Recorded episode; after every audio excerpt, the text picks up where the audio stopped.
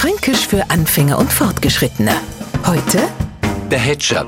Bald machen ja die Kinos wieder auf und jetzt stellen wir uns einmal vor, Sie hocken im Kino, schauen Sie einen schönen Liebesfilm, oh, es wird gerade total romantisch, es geht Richtung Filmkuss und alles stands gebannt auf die Leinwand und auf einmal äh, kriegen Sie einen Hedger.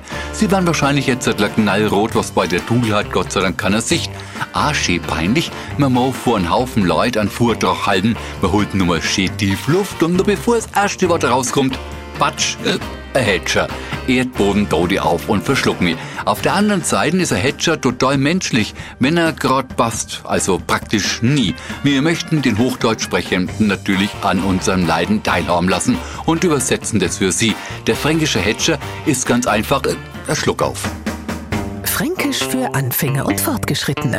Täglich auf Radio F und als Podcast unter radiof.de.